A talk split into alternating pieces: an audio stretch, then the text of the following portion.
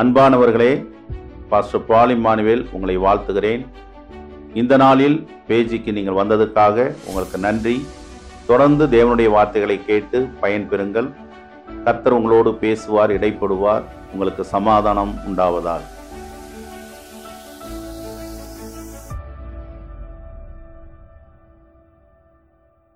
இன்றைக்கும் நம்முடைய தியானத்துக்காக நீதிமொழிகளின் புஸ்தகம் பதிமூணாம் அதிகாரம் பதினொன்றாம் வசனத்திலிருந்து நாம் இன்றைக்கு நம்முடைய தியானத்தை எடுத்துக்கொள்வோம். வஞ்சனையால் தேடின பொருள் குறைந்து போம். கைப்பாடாய் சேர்க்கிறவனோ விருத்தி அடைவான் வஞ்சனையினால் தேடின பொருள் குறைந்து போகும். கைப்பாடாய் சேர்க்கிறவனோ விருத்தி அடைவான் விருத்தியை விரும்பாத மனம் இல்லை. விருத்தியை விரும்பாத மனிதர்கள் யாரும் இல்லை. தான் செய்யும் எல்லா வேலைகளிலும் விருத்தி அடைய வேண்டும். தான் செய்யும் எல்லா வியாபாரம் விருத்தி அடைய வேண்டும். தன்னுடைய குடும்பம் விருத்தி அடைய வேண்டும். தன்னுடைய பிள்ளைகள் படிப்பிலே அவர்கள் வெற்றி சிறக்க வேண்டும் என்று சொல்லி எல்லா மனிதர்களும் விரும்புகிறார்கள். கைப்பாடாய் சேர்க்கிறவன் விருத்தி அடைவான். விருத்தி அடைவதனுடைய சூத்திரத்தை தேவன் நமக்கு சொல்லி தந்திருக்கிறார். நாம் நம்முடைய உழைப்பினால் உயர்வை பெற முடியும். என்பதுதான் உண்மை. ஆனால் இந்த பொய்யான உலகத்திலே குறுக்கு வழியிலே அல்லது திருட்டுத்தனமாக பொருளை சம்பாதித்து சேர்க்க வேண்டும் என்று முயற்சிக்கிற மனிதர்கள்தான் அதிகமாய் காணப்படுகிறார்கள் நல்லவர்களை நாம் தேடி கண்டுபிடிக்க வேண்டியிருக்கிறது. உண்மை உள்ளவர்களை நாம் தேடி கண்டுபிடிக்க வேண்டியிருக்கிறது. இந்த உலகத்திலே நீதியாய் நியாயமாய் வாழுகிற மக்கள் வர வர குறைந்து கொண்டே இருக்கிறார்கள். எனவே தேவனுடைய வார்த்தையை இன்றைக்கு நாம் கற்று அந்த தேவனுடைய வார்த்தையின் அடிப்படையில் நாம் இன்றைக்கு நம்முடைய வாழ்க்கையை நாம் சீரமைத்துக் கொள்வோம். இன்றைக்கு நேர்மையாய் நடப்பவர்கள் நல்லவர்கள் உழைப்பவர்கள் முன்னேறவில்லை என்று சொல்லி அவர்கள் புலம்புகிறார்கள். ஆனால் குறுக்கு வழியில் சம்பாதித்தவர்கள் பொய் சொல்லி சம்பாதித்தவர்கள் தங்களை குறித்து அவர்கள் மேன்மை பாராட்டுகிறார்கள். தங்களுடைய வழிகள் தான் சிறந்தது என்று சொல்லி அவர்கள் சொல்லுகிறார்கள். இதை கேட்கும்போது நீதிமான்களுக்கு வேதனை ஏற்படுகிறது. நல்லவர்கள் நியாயத்தின் பாதையை கைக்கொள்பவர்கள் இதனாலே மிகுந்த சஞ்சலப்படுகிறார்கள். ஆனால் ஒன்று நிச்சயம் தேவனுடைய வார்த்தை மாறாதது. அவர் வானத்தையும் பூமியும் படைத்த தேவன். அவர் சொல்லுகிறார் வானமும் பூமியும் ஒளிந்து போனாலும் என் வார்த்தைகள் ஒளிந்து போவதில்லை என்று சொல்லி இயேசு கிறிஸ்து சொல்லியிருக்கிறார். அவருடைய வார்த்தை சத்தியம். சத்தியத்தை அறியுங்கள். சத்தியம் உங்களை விடுதலையாக்கும். நான் வேதத்தில் இப்படியாக படித்திருக்கிறேன். ஒரு சங்கீதத்திலே துன்மார்க்கன் ஒருவன் வேகமாய் அவன் செழித்தான். ஆலைமர ஆலமரத்தை போல் அவன் படர்ந்தான் அவன் செழித்தான். ஆனாலும் அவனுக்கு அழிவு வந்தபோது ஒரே நாளிலே ரொம்ப சீக்கிரமாக அவனுடைய சொத்துக்கள் எல்லாம் அழிந்து போனது. அவன் இருந்த இடம் தெரியவில்லை அவனை பற்றி யாரும் எதுவும் பேசவில்லை. ஆனால் நீதிமானை கவனித்து பாருங்கள் நீதிமான் நிலைத்திருக்கிறான் என்று சொல்லி சங்கீதத்தில் வாசித்தது எனக்கு நினைவுக்கு வருகிறது. உண்மை அதுதான். இந்த உலகத்திலே துன்மார்க்கமாய் சம்பாதித்து பொய்யினால் சம்பாதித்து அவர்கள் சேர்த்த சொத்துக்கள் எல்லாம் சீக்கிரமாய் குறைந்து போகிறது. ஆனால் கைப்பாடாய் சேர்க்கிறவன் விருத்தி அடைவான் என்று சொல்லி வேதம் சொல்லுகிறது. வேதத்திலே மற்றொரு வசனத்தை நாம் வாசிக்க கேட்போம். நீதிமொழிகளின் புஸ்தகம் பதினான்காம் அதிகாரம் பதினான்காம் வசனத்தை வாசிக்க கேட்போம். எருதுகள் இல்லாத இடத்தில் களஞ்சியம் வெறுமையாயிருக்கும். காளைகளின் விளக்கினாலோ மிகுந்த வரத்துண்டு எருதுகள் இல்லாத இடத்தில் களஞ்சியம் வெறுமையாயிருக்கும். எருதுகள் என்பது அது உழைப்பை காட்டுகிறது. கடினமாக உழைக்கக்கூடிய ஒரு விலங்கு தான் எருது. எருது அது விவசாயத்திலே அந்த கடினமான இடங்களை மென்மைப்படுத்தும்படி உழவுக்கு பயன்படுத்தப்படுகிறது. எருதுகளினாலே அதனுடைய உழைப்பினாலே நல்ல பலன் உண்டாகிறது. காளைகளின் பலத்தினால் மிகுந்த வரத்து உண்டு என்று சொல்லி எழுதப்பட்டிருக்கு. உழைப்புக்கு நிகர் உழைப்பு தான் உழைப்புக்கு நிகர் வேறொன்றும் கிடையாது. எருதுகள் அது நன்றாக உழைக்கிறது. எஜமான் சொன்னபடி அது நன்றாக உழைத்து அது நன்றாக பலனை ஏற்படுத்துகிற ஒரு விலங்காய் இருக்கிறது. அதே போல மனிதர்கள் நாம் நம்முடைய உழைப்பிலே உற்சாகமுடையவர்களாய் நாம் காணப்பட வேண்டும். உழைப்பில் உண்மையுள்ளவர்களாய் இருக்க வேண்டும். உழைப்பதற்கு மனமுடையவர்களாய் இருக்க வேண்டும். இன்றைக்கு உழைக்க மனிதனுக்கு மனமில்லாதபடினாலே அவனுடைய சோம்பேறித்தனத்தினாலே அல்லது தான் விரும்பும் இலகுவான வேலைக்கு அவன் காத்திருப்பதினாலே தன்னுடைய காலத்தை வீணடிக்கிற அநேக வாலிபர்களை கண்டு நான் மனவேதனை அடைகிறேன். ஆனால் உழைப்பை கரத்தில் எடுத்து தன்னுடைய சிறிய உழைப்பிலிருந்து உயர்ந்து வந்த மாமனிதர்களை இந்த உலகம் கண்டிருக்கிறது. அதற்கு உதாரணமாக நம்முடைய முன்னாள் ஜனாதிபதி அப்துல் கலாம் அவர்கள் தன்னுடைய உழைப்பிலே உயர்ந்த ஒரு மனிதன் என்பதை உங்களுக்கு நான் இப்பொழுது நினைவுபடுத்துகிறேன். உழைப்பினால் உயர்ந்த அநேக மாமனிதர்களை நம்முடைய இந்திய நாட்டில் நாம் அறிந்திருக்கிறோம். உலக அரங்கிலும் தன்னுடைய உழைப்பால் உயர்ந்த பெரிய மனிதர்களை குறித்து நான் சரித்திரங்களை வாசித்திருக்கிறேன். பள்ளியிலே ஒருவேளை நன்றாக படிக்காமல் இருந்தாலும் தன்னுடைய உழைப்பினால் மிகுந்த பெரிய விஞ்ஞானியான மனிதர்கள் தன்னுடைய உழைப்பினால் அரிய கண்டுபிடிப்புகளை கொண்டு வந்த விஞ்ஞானிகளை குறித்தெல்லாம் சரித்திரம் நமக்கு சொல்லுகிறது. எனவே ஒரு வாசகம் இப்படியாக நான் வாசித்தேன். உளிப்படாத கல் சிலையாக மாறுவதில்லை. ஒரு டீ கடையிலே இதை நான் வாசித்தேன். உளிப்படாத கல் சிலையாவதில்லை. அதே போல உழைப்பில்லாத எந்த ஒரு கனவும் நனவாக மாறாது என்று எழுதப்பட்டிருந்தது. எவ்வளோ அருமையான வாக்கியம் பாருங்கள். இதை நம்முடைய மனதில் நாம் எழுதி வைத்துக் கொள்ள வேண்டியது அவசியம். அது வீடானாலும் நாடானாலும் நாம் உழைக்க வேண்டும். கடினமான உழைப்பு அது மிகுந்த பலனை கொண்டு வருகிறது. உழைப்பினாலே உயர வேண்டும். உழைப்பினாலே உயர்ந்து மற்றவர்களுக்கு நாம் ஒரு முன்மாதிரியாய் இருக்க வேண்டும். உளிப்பட்ட கல் அது கொஞ்சம் கொஞ்சமாய் செதுக்கப்பட்டு அது அழகிய ஒரு சிலையாக காலத்தால் அழியாத அது ரசிக்கத்தக்க பிரமிக்கத்தக்க ஆச்சரியப்படத்தக்க ஒரு காரியமாய் மாறுகிறது. மழையிலும் வெயிலிலும் யாரும் திரும்பி பார்க்க முடியாத திரும்பி பார்த்திராத ஒரு கல்லானது ஒரு சிற்பியினுடைய கனவு அதன் மேல் ஏற்றப்படுகிறது. அவன் ஒளியை கொண்டு அதை அழகாக ஒரு கனவிலிருந்து ஒரு நனவை கொண்டு வருகிறான். அழகிய சிற்பமாக மாற்றி விடுகிறான். எனவே உங்களுடைய உழைப்பு உலகம் உங்களை திரும்பி பார்க்கக்கூடிய மனிதர்களாக மாற்றிவிடும். உங்களுடைய உழைப்பு தான் அதை செய்யுமே தவிர வேறொன்றை செய்து உலகத்தை உங்கள் பக்கம் நீங்கள் இழுக்க நீங்கள் முடியாது. எனவே கடினமான உழைப்பை நாம் இயற்கையிலிருந்தும் கற்றுக்கொள்ளலாம். இயற்கையோடு போராடி அந்த இயற்கையிலேயே சமாளித்து தன்னுடைய கூட்டை கட்டுகிற குருவியானாலும் சரி அல்லது இயற்கையோடு போராடி தன்னுடைய காரியங்களை நேர்மையாய் செய்கிற விலங்குகளானாலும் சரி அவை மனிதனுக்கு ஒரு நல்ல தூண்டுதலாக அது காணப்படுகிறது. ஆண்டவருக்கு மகிமை உண்டாகட்டும். எனவே மற்றொரு கதை எனக்கு ஞாபகத்துக்கு வருகிறது. நான் அழகாக இந்த சிறுவர்களுக்கு உழைப்பை குறித்து இந்த கதையை சில நேரங்களில் சொல்லிக் கொடுப்பதுண்டு. அது என்னவென்றால் ஒரு முறை சிநேகிதராக இருந்த ஒரு வாத்து ஒரு சேவல். இந்த ரெண்டும் அவர்கள் சிநேகிதத்தோடு பழகி வந்தார்கள்.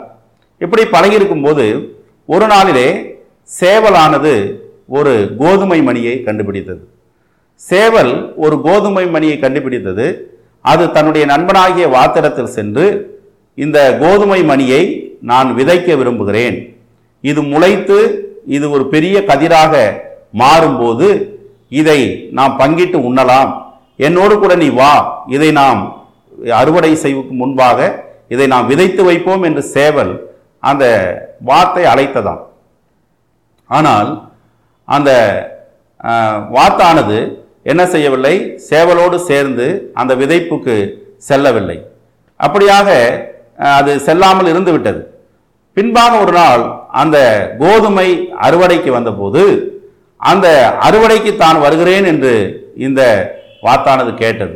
ஆனால் அறுவடை அந்த விதைப்புக்கு வராத உனக்கு அறுவடையில் பங்கில்லை என்று சொல்லி சேவல் சொல்லிவிட்டதாக அந்த கதையிலே பார்க்கிறோம். பாருங்கள் இன்றைக்கு உழைப்பதற்கு மனிதர்களுக்கு மனம் இல்லை மற்றவர்களோடு ஒத்துழைப்பதற்கு மனம் இல்லை ஆனால் பங்கிட்டு கொள்ள லாபத்தை பங்கிட்டு கொள்ள நன்மையை பகிர்ந்து கொள்ள மற்றவர்கள் தங்களுக்கு இடம் கொடுக்கவில்லை என்று சொல்லி அதை குறை பேசுகிற மனிதர்களை நாம் பார்க்கிறோம். எனவே அப்படியாக நாம் இருக்கக்கூடாது. நாம் ஒத்துழைப்பை கொடுக்க வேண்டும். விதைக்கிறவனுக்கு அறுக்க உரிமை உரிமை உண்டு. யார் உழைக்கிறார்களோ அவர்கள் உழைப்பின் ஊதியத்தை அனுபவிக்க தகுதி உடையவர்களாக காணப்படுகிறார்கள். எனவே இந்த உலகத்திலே தேவையற்ற விவாதங்கள் தேவையற்ற பிரச்சனைகளை செய்கிற மனிதர்களை விட்டுவிட்டு நாம் உழைப்புக்கு முக்கியத்துவத்தை கொடுப்போம். நம்முடைய இல்லத்திலும் நம்முடைய வேலை ஸ்தலத்திலும் வியாபாரத்திலும் நாம் கொஞ்சத்தில் உண்மையுள்ளவர்களாய் நம்முடைய உழைப்பை நிரூபித்து காட்டும்போது நாம் உயர்ந்து மேலே வருவது அது ஆச்சரியத்தக்க காரியமாக இருக்கும். ஒரு நண்பர் எனக்கு ஒரு முறை சொன்னார் ஒரு ஹோட்டலிலே ஒரு வேலைக்கு சேர்ந்த சிறுவன் ஒருவன் அந்த ஹோட்டல் முதலாளியாக மாறிய கதை ஒன்றை ஒருவர் சொன்னார். அது ஆச்சரியமாக இருந்தது. ஒரு சிறுவன் ஹோட்டலிலே வேலைக்கு சென்றவர் உண்மையுள்ளவராக இருந்தபடினாலே படிப்படியாக அவர் அந்த ஹோட்டலிலே பதவி உயர்வுகளை பெற்று பின்பு அவர் பார்ட்னராகவும் மாறி அந்த ஹோட்டலுக்கே அவர் சொந்தக்காரராக மாறின கதையை கேட்டு நான் மிகவும் ஆச்சரியப்பட்டேன். எனவே உழைக்கும் மனிதர்கள் அவர்கள் உயரே செல்ல முடியும். உழைக்கும் மனிதர்கள் சிகரத்தை எட்ட முடியும். உழைக்காதவர்கள் அவர்கள் தங்களுடைய வாழ்க்கையிலே தங்களுடைய ஆசைகள் தங்களுடைய விருப்பங்கள் நிறைவேறாததினாலே அவர்கள் சோர்ந்து போவார்கள் அல்லது கவலைப்படுவார்கள். எனவே அன்பானவர்களே இந்த நாளிலே உங்களுடைய உழைப்பை கனப்படுத்துகிற தேவன் நம் நடுவில் இருக்கிறார். அவர் நம்முடைய உழைப்பை ஆசீர்வதிக்கிறார். அருள் இல்லாருக்கு அவ்வுலகில்லை பொருள் இல்லாருக்கு இவ்வுலகில் இல்லை. உங்களுக்கு பொருள் இருந்தால் இந்த உலகத்திலே உங்களுக்கு மதிப்பு உண்டு. பொருள் உங்களிடத்தில் இருந்தால் இந்த உலகத்திலே உங்களுக்கு மேன்மை உண்டு பதவி உண்டு. எல்லாரும் மதிப்பார்கள் எல்லாரும் வரவேற்பார்கள். அந்த பொருள் இல்லாத பட்சத்திலே நீங்கள் மற்றவர்களால் அவ அவமதிக்கப்படுவீர்கள். வேதத்திலிருந்து மற்றொரு வார்த்தையை நாம் வாசிக்க கேட்போம். நீதிமொழிகளின் புஸ்தகம் பதினான்காம் அதிகாரம் இருபத்தி மூன்றாம் வசனத்தை வாசிக்க கேட்போம். சகல பிரயாசத்தினாலும் பிரோஜனம் உண்டு. உதடுகளின் பேச்சோ வறுமையை மாத்திரம் தரும். சகல பிரயாசத்தினாலும் பிரயோஜனம் உண்டு. உதடுகளின் பேச்சோ வறுமையை தரும். இன்னைக்கு பிரச்சனை என்னவென்றால் பேச்சு. தேவையற்ற பேச்சு விவாதங்கள் வீண் பேச்சு. இதை பேசி பேசியே தங்களுடைய வாழ்க்கையை வீணடித்த மனிதர்களை நான் கண்டிருக்கிறேன். சகல பிரயாசத்திலும் பிரயோஜனம் உண்டு. பிரயாசப்பட வேண்டும். உழைப்பை நாம் மேற்கொள்ள வேண்டும். நம்முடைய பிரயாசங்கள் அது தேவனுக்கு முன்பாக நீதியாக நியாயமாக இருக்கிறது. ஆதியிலே மனிதனை படைத்த தேவன் அவனை உழைக்கும்படியாக அவனுக்கு அந்த தோட்டத்தை அர்ப்பணித்தார் என்று சொல்லி நான் வேதத்திலே வாசிக்கிறோம். ஏதேன் தோட்டத்தை மனுஷன் பண்படுத்தவும் பாதுகாக்கவும் வேண்டும் என்று தேவன் அவனுக்கு ரெட்டிப்பான வேலையை கொடுத்திருந்தார். அதனுடைய ஊதியமாக அவனுக்கு நல்ல உணவும் அவனுக்கு நல்ல பாதுகாப்பையும் தேவன் தந்திருந்தார். ஆண்டவருக்கு மகிமை உண்டாகட்டும். இன்றைக்கு உலக சூழ்நிலையிலே எங்கும் ஒரு பாதுகாப்பின்மையை நாம் பார்க்கிறோம். உலக சூழ்நிலையிலே உணவு பற்றாக்குறையை பார்க்கிறோம். ஏன்? இதனுடைய காரணம் என்ன? அப்படி என்று சொன்னால் அது மனிதர்களுடைய உழைப்பு குறைந்து விட்டது உண்மை குறைந்து விட்டது. மனிதர்கள் தங்களுடைய உழைக்க மனமேற்ற தங்களுடைய மனதை வெளிப்படுத்துகிறபடினாலே இந்த சமுதாயமானது சீர்கட்டு சீரழிந்து போய் கொண்டிருக்கிறது. எனவே நாம் பிரயாசத்தை எடுத்துக்கொள்வோம். சகல பிரயாசத்திலும் பிரயோஜனம் உண்டு. சகல பிரயாசம் பலவித முயற்சிகள். இப்படியாக ஒரு வாசகத்தை நான் வாசித்தேன். மூச்சு இருக்கும் வரை முயற்சி செய்து கொண்டே இரு என்று சொல்லி ஒரு வாசகத்தை நான் வாசித்தேன். இந்த வாசகம் எனக்கு மிகவும் உற்சாகத்தை ஏற்படுத்தினது. இன்னும் நம்முடைய மூச்சு அடங்கவில்லை அல்லவா? நம்முடைய மூச்சு இருக்கிறது அல்லவா? மூச்சு இருக்கும் வரை நம்மால் முயற்சி செய்ய முடியும். ஒருவேளை நம்முடைய முயற்சி நமக்கு கை கொடுக்காமல் போனாலும் அல்லது தோல்வியாய் முடிந்தாலும் முயற்சியை ஒருபோது நாம் கைவிடக்கூடாது இதுதான் நமக்கு பெரியவர்கள் சொல்லிக் கொடுத்த வார்த்தை. பலவித முயற்சிகளை செய்ய வேண்டும். பலவித பிரயாசங்களை நாம் எடுக்க வேண்டும். ஒன்றிலே தோல்வி அடைந்தாலும் மற்றொன்றிலே நாம் நிச்சயமாக ஜெயம் பெறுவோம் என்பது நிச்சயமாய் இருக்கிறது. அதனாலே ஒரு சிலந்தி தன்னுடைய கூட்டை அது பலமுறை கட்டினதை பார்த்து உணர்வடைந்து ஒரு ராஜா படையெடுத்து மீண்டும் ஜெயித்தார் என்ற சம்பவத்தை நாம் எல்லோரும் கேள்விப்பட்டிருக்கிறோம். எனவே நம்முடைய முயற்சிகளை நாம் கைவிடக்கூடாது. நம்முடைய முயற்சிகளிலே நாம் முழு மூச்சாய் ஈடுபட்டு நாம் தேவனுடைய ஆசீர்வாதத்தை பெற்றுக்கொள்ள வேண்டும். நம்முடைய கைகளின் பிரயாசத்தை தேவன் ஆசிர்வதிக்கிறார் என்று வேதம் சொல்கிறது. சங்கீதத்தின் புஸ்தகம் நூற்றி இருபத்தி எட்டாம் சங்கீதம் ஒன்னாம் வசனத்தை வாசிக்க கேட்போம். பயந்து அவர் வழிகளில் நடக்கிறவன் எவனோ அவன் பாக்கியவான். உன் கைகளின் பிரயாசத்தை நீ சாப்பிடுவாய். உனக்கு பாக்கியமும் நன்மையும் உண்டாயிருக்கும். உன் கைகளின் பிரயாசத்தை நீ சாப்பிடுவாய். உனக்கு பாக்கியமும் நன்மையும் உண்டாயிருக்கும். கத்தருக்கு பயந்து அவர் வழிகளில் நடக்கிறவன் எவனோ அவன் பாக்கியவான். இந்த உலகத்திலே தெய்வத்துக்கு பயந்து தன்னுடைய உழைப்பை சரியாய் உழைக்கிற மனிதன் பாக்கியவான். அவன் தன்னுடைய கைகளின் பிரயாசத்தை சாப்பிடுவான். இப்படியாக ஒரு பழமொழி சொல்லுவார்கள் கைக்கு எட்டியது வாய்க்கு எட்டவில்லை. ஆனால் வேதம் சொல்லுகிறது அவன் கைகளின் பிரயாசத்தை அவன் சாப்பிடுவான். அவன் கைக்கு எட்டியது அவனுடைய வாய்க்கு எட்டும். அதன் பலனை அவன் புசிப்பான். அதனுடைய பயனை அவன் அடைவான். அதில் எந்த மாற்றமும் கிடையாது. ஆண்டவருக்கு மகிமை உண்டாகும் நம்முடைய உழைப்பிலே நாம் உற்சாகமுடையவர்களாக சுறுசுறுப்புள்ளவர்களாக நாம் காணப்பட வேண்டும். உழைப்பு உயர்வை தரும். உழைப்பு ஒருபோது நம்மை ஏமாற்றாது. உழைப்பினால் நமக்கு நல்ல சமாதானம் உண்டாகும். உழைத்த நாம் விடுதலையோடு வாழ முடியும். மேலும் வேதத்திலிருந்து ஒரு வசனத்தை வாசிப்போம். நீதிமொழிகளின் புஸ்தகத்திலே முப்பதாம் அதிகாரம் இருபத்தி ஐந்தாம் வசனத்தை நாம் வாசிக்க கேட்போம். அற்பமான ஜந்துவாயிருந்தும் கோடை காலத்திலே தங்கள் ஆகாரத்தை சம்பாதிக்கிற இருந்தும் அற்பமான ஜந்துவாய் இருந்தும் கோடை காலத்தில் தன் ஆகாரத்தை சம்பாதிக்கிற எறும்பு. பாருங்கள் நீங்கள் கோடை காலத்திலே எங்கும் எறும்பை பார்க்க முடியும்? உங்கள் வீட்டிலே நீங்கள் என்ன தின்பண்டத்தை வாசனை பொருளை வைத்திருந்தாலும் அந்த எறும்பு அந்த இடத்துக்கு வந்துவிடும். அது கோடை காலத்தில் மிக சுறுசுறுப்பாக அது தன்னுடைய வேலைகளை கடமைகளை செய்யும். காரணம் என்ன? உங்களுக்கே தெரியும். மழைக்காலத்தில் அது வெளியில் வர முடியாது. மழை காலத்தில் அது வெளியே வந்தால் மழை நீரினால் அது அடித்து செல்லப்பட்டு விடும். மழையானது அதுக்கு மிகுந்த தீமையை ஏற்படுத்தும். எனவே கோடை காலத்தில் எறும்பானது மிகவும் சுறுசுறுப்பாக இருக்கிறது. அது தன்னுடைய ஆகாரத்தை சம்பாதித்து தன்னுடைய வலையிலே தன்னுடைய வீட்டிலே கொண்டு போய் சேர்த்து வைத்துக் கொள்கிறது. ஏறத்தாழ ரெண்டு அல்லது மூன்று மாதங்களுக்குரிய உணவை முன்கூட்டியே இந்த எறும்பு சம்பாதித்து அது தன்னுடைய வலையில் அல்லது கூட்டுக்குள் அது வைத்துக் கொள்கிறதை பார்க்கும். அதனுடைய சுறுசுறுப்பை நாம் பார்த்து கற்றுக்கொள்ள வேண்டும் என்று ஞானி சொல்லுகிறார். எனவே எறும்பை போல நாம் சுறுசுறுப்பு உள்ளவர்களாக காணப்பட வேண்டும். எல்லாவற்றிலும் ஒரு அலட்சிய மனப்போக்கு எல்லாவற்றிலும் பின்தள்ளி போடும் ஒரு மனோநிலை நமக்கு இருக்கக்கூடாது. ஒரு வாசகத்தை நான் படித்தேன். அதிகாலையில் எழும்பி பறக்க ஆரம்பிக்கும் பறவையானது நீண்ட தூரம் பறந்து போகுமாம். அதிகாலையில் எழும்பி பறக்க ஆரம்பிக்கும் பறவை நீண்ட தூரம் பறந்து செல்லும். என்ன காரணம்? அதனுடைய சிறகுகளிலே வெயில் படுவதில்லை. அது நல்ல ஒரு அதிகாலை வேளையிலே நல்ல ஒரு தட்பவெட்ப சூழ்நிலையிலே அது நீண்ட தூரம் பறந்து செல்லும். ஒருவேளை வெயில் வருகிற நேரத்திலே அது இலைப்பார உட்கார்ந்து கொள்ளும். எனவே நம்முடைய தூக்கம் நம்முடைய உழைப்புக்கு ஒரு பிரச்சனை. சரீரத்துக்கு இளைப்பாறுதல் தேவை. ஆனாலும் தூக்கமே வாழ்க்கையாக இருக்கக்கூடாது. அநேகர் அவர்கள் உட்கார்ந்து தூங்குகிறார்கள். அல்லது அவர்கள் தங்களுடைய வேலையிலே தூங்கி விடுகிறார்கள். அது சரியல்ல.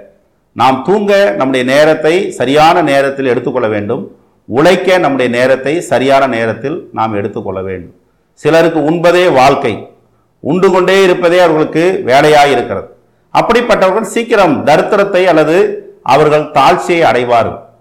மழையானாலும் உட்கார்ந்து கொண்டு சாப்பிட்டால் அது சீக்கிரமாக கரைந்து போகும் என்று சொல்லி பெரியவர்கள் சொல்லியிருக்கிறார். ஏராளம் இருக்கிறது என்ற நினைப்பிலே அதை சாப்பிட்டு கொண்டே இருந்தால் உழைக்காமல் இருந்தால் அது நிச்சயமாக குறைந்து போகும் வறுமை வந்து சேரும். எனவே ஆண்டவராகிய இயேசு கிறிஸ்து நம்மை உழைக்கும்படி உற்சாகப்படுத்துகிறார். வேதம் நம்மை உழைக்கும்படி உற்சாகப்படுத்துகிறது. இந்த நாளிலே நாம் அதிகமாக நம்மை நாம் தாழ்த்தி நம்முடைய வேலைகளை நாம் முறைப்படுத்தி கொள்ள வேண்டும். வேலை செய்யாதவன் சாப்பிடக்கூடாது என்று சொல்லி கலாத்திரின் நிருபத்திலே நாம் வாசிக்கிறோம். வேலை செய்யாதவன் சாப்பிடக்கூடாது. இந்த பூமியிலே நாம் மற்றவர்களுக்கு பாரமாக இருக்கக்கூடாது. நாம் வேலை செய்து மற்றவர்களுக்கும் நாம் ஆசீர்வாதமாக உதவியாக நாம் இருக்க வேண்டும் என்று தேவன் விரும்புகிறார். மனிதன் ஒரு சமுதாய பிராணியாக இருக்கிறான். மனிதன் ஒருவருக்கொருவர் தங்களுடைய உதவிகளை செய்ய வேண்டும். மனித இனத்தை பாருங்கள். விவசாயம் செய்கிற மனிதர்கள் இருக்கிறார்கள். உழவு செய்கிற மனிதர்கள் இருக்கிறார்கள். மாத்திரமல்ல பல்வேறு கருவிகளை நமக்கு செய்து கொடுக்கிற மனிதர்கள் இருக்கிறார்கள். ஒருவருக்கொருவர் நாம் இப்படி உதவி செய்வதனாலே நம் மனித சமுதாயம் எவ்வளவு வேகமாய் முன்னேறி செழித்து ஆசீர்வாதமாய் காணப்படுகிறது. எனவே ஏதோ ஒரு பகுதியிலே நம்முடைய உழைப்பு நிறுத்தப்படுமானால் யாரோ ஒரு மனிதனுக்கு போய் சேர்ந்து போய் சேர வேண்டிய ஒரு நன்மை அது தடை செய்யப்படுகிறது என்பதனை நாம் அறிந்து கொள்ள வேண்டும். எனவே இப்படியாக ஒருவருக்கொருவர் நாம் உழைப்பினால் உதவி செய்து இந்த மனித சமுதாயம் ஆசீர்வாதம் அடைய நாம் முயற்சி செய்வோமாக. மாத்திரமல்ல ஏசையா தீர்க்கதரிசியின் புஸ்தகம் அறுபத்தி ஐந்தாம் அதிகாரம் இருபத்தி மூன்றாம் வசனத்தை வாசிக்க கேட்போம். அவர்கள் விருதாவாக உழைப்பதில்லை. அவர்கள் துன்பமுண்டாக பிள்ளைகளை பெறுவதும் இல்லை. அவர்களும் அவர்களோட கூட அவர்கள் சந்தானமும் கர்த்தாலே ஆசீர்வதிக்கப்பட்ட சந்ததியா இருப்பார்கள். ஆமே அவர்களும் அவர்களோடு கூட அவர்கள் சந்தானமும் ஆசீர்வதிக்கப்பட்ட சந்ததியாய் இருப்பார்கள். எப்பொழுது? அவர்கள் விருதாவாய் உழைப்பதில்லை. அவர்கள் உழைப்பின் பலனை அவர்கள் உண்ணத்தக்கதாக தேவாதி தேவன் ஆசிர்வதிக்கிறார். பூமியை விசாரித்து அதற்கு நீர் பாய்ச்சி பூமியிலே அவர் ஆசீர்வாதங்களை அனுப்புகிற நல்ல தேவனாய் இருக்கிறார்.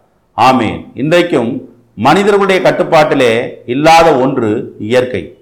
அதை தேவன் தன்னுடைய கட்டுப்பாட்டில் வைத்திருக்கிறார். எல்லா ஜீவராசிகளும் பயன்பெறும்படியாக அவர் பூமியை விசாரித்து அதற்கு நீர் பாய்ச்சுகிறார். அவர் நன்மை செய்கிற தேவன். அந்த தண்ணீரினாலே அநேக ஜீவராசிகள் பிழைக்கக்கூடியதாக இருக்கிறது. விருதாவாக அவர்கள் உழைப்பதில்லை என்று சொல்லி வேதம் சொல்லுகிறது. எனவே உங்களுடைய உழைப்பு வீண் போகாது. சற்று முயற்சி செய்யுங்கள். நீங்கள் பிரயாசத்தை எடுத்து பாருங்கள். உங்கள் வாழ்க்கையிலே நீங்கள் இருக்கும் நிலையிலிருந்து பன்மடங்கு நீங்கள் மேலே வருவது நிச்சயம். அது உறுதி என்று சொல்லி இன்றைக்கு உங்களுக்கு நான் சொல்லுகிறேன். ஆண்டவருக்கு மயம் உண்டாகட்டும். எனவே உழைப்புக்கு நிகர் உழைப்பு. எனவே உழைப்பினால் நாம் உயர்வை அடைவோம். ஆண்டவருக்கு மகிமை உண்டாவதாக. மேலும் ஒரு வசனத்தை நாம் வாசித்து உங்களுக்காக நான் ஜெபிக்க விரும்புகிறேன். ரூத்தின் புஸ்தகம் இரண்டாம் அதிகாரம் பன்னிரெண்டாம் வசனத்தை வாசிக்க கேட்போம். உன் செய்திக்கு தக்க பலனை கர்த்தர் உனக்கு கட்டளையிடுவாராக. இஸ்ரேலின் தேவனாகிய கத்துடைய செட்டையின் கீழ் அடைக்கலமாய் வந்த உனக்கு அவராலே நிறைவான பலன் கிடைப்பதாக. ஆமே நிறைவான பலன் பூரண ஆசீர்வாதம் அல்லது நிறைவான சந்தோஷம் நிறைவான வாழ்க்கை நீங்கள் வாழ வேண்டுமானால் உங்கள் செய்கைக்கு தக்க பலன் உங்களுக்கு வந்து சேரும். நீங்கள் உழைத்தால் நிறைவை பெறுவீர்கள். உழைக்காவிட்டால் குறைவிலே இருந்து கொண்டிருப்பீர்கள். அங்கு ஒரு விதவை பெண்ணானவள் கடினம் காய் உழைத்து தன்னுடைய வாழ்க்கையிலே நிறைவை பெற்றதை குறித்து வேதம் நமக்கு சொல்லுகிறது. ரூத் என்றதான இளம் விதவை அவள் கடின உழைப்பாளியாய் இருந்தபடினாலே தன்னுடைய வாழ்க்கையிலே நிறைவான பலனை அவள் பெற்றுக்கொண்டாள். எனவே அன்பானவர்களே உங்களுடைய உழைப்பு உங்கள் வீட்டுக்கு தேவைப்படுகிறது. உங்களுடைய உழைப்பு நம்முடைய நாட்டுக்கு தேவைப்படுகிறது. உழைப்பினால் தேவன் உயர்வை தருகிறார். இழந்து போனதை தேடவும் ரட்சிக்கவுமே நான் உலகத்துக்கு வந்தேன் என்று இயேசு சொன்னார். இயேசு இந்த உலகத்தில் வந்தபோது நமக்கு சத்தியத்தை போதித்தார். எனவே தேவன் நமக்கு கொடுத்த கடமைகளை நாம் உண்மையாய் செய்வோம். தேவன் நமக்கு கொடுத்த குடும்பத்திற்காக நாம் நன்றாக உழைப்போம். தேவன் நமக்கு தந்த எல்லா சமுதாய கடமைகளும் நாம் சரியாய் செய்வோம். அதனாலே தேவன் நம்மை பன்மடங்கு உயர்த்தி ஆசிர்வதிப்பாராக. உங்களுக்காக நான் இப்பொழுது ஜெபிக்கிறேன். இருக்கிற இடங்களிலே நீங்களும் எங்களோடு கூட சேர்ந்து ஜெபியுங்கள். உங்கள் வாழ்க்கை இன்னும் ஆசீர்வாதமான வாழ்க்கையாக மாறுவதாக. பிதாவே இயேசுவின் நாமத்தினாலே இந்த நாளிலே இந்த வார்த்தைகளை கேட்ட இந்த சகோதர சகோதரிகளை ஆசீர்வதிங்கப்பா. ஆண்டவரே இவர்கள் உழைக்க மனமுடையவர்களாக இருக்கிறார்கள். உழைப்பினால் உயர்ந்த உத்தமர்களுடைய சரித்திரங்களை நினைத்து பார்க்கிறோம். ஆண்டவரே ஆதாமுக்கு வேலையை கொடுத்த தேவன் ஊதியத்தையும் அவனுக்கு நீர் கொடுத்தீர் ஆண்டவரே. ஆண்டவரே நிலத்தை பண்படுத்தவும் பாதுகாக்கவும் அவனை நீர் வைத்தீர் அல்லவா? ரெட்டிப்பான வேலையும் ரெட்டிப்பான சம்பளத்தை ஆண்டவரே அவன் பெற்றுக்கொண்டது போல எங்கள் முற்பிதாக்கள் எல்லாம் உழைப்பிலே ஆண்டவரே கடின உழைப்பாளிகளாய் காணப்பட்டார்கள். சர்வ சிருஷ்டிகளிலும் உழைப்பை உணர்த்தும் ஆண்டவரே சோத்திரம் சிருஷ்டிகள் காணப்படுவதற்காக உமக்கு நன்றி செலுத்துகிறோம். ஆண்டவரே இந்த நாளிலே உடைய பிள்ளைகளுக்கு உயர்வை தாரும் ஆசிர்வாதத்தை தாரும் இன்னும் நன்மையை தாரும். இவர்களுடைய உழைப்பு விருதாவாகி விடாதபடி வீணாகி விடாதபடி தேவன் இவர்கள் உழைப்பை ஆசீர்வதியும் என்று ஜெபிக்கிறேன். கைகளின் பிரயாசத்தை சாப்பிடுவாய் என்று நூத்தி இருபத்தெட்டாம் சங்கீதம் ஒன்றாம் வசனத்தில் சொல்லப்பட்டது போல ஆண்டவரே இவர்கள் உழைப்பு இவர்களுக்கு வந்து சேர்வதாக அதனுடைய பலன் நன்மைகள் இவர்களுக்கு வந்து சேர்வதாக தேவன் அதை ஆசீர்வதித்து பன்மடங்கு உயர்த்துவீராக இயேசுவின் நாமத்தில் பிதாவே. ஆமென்.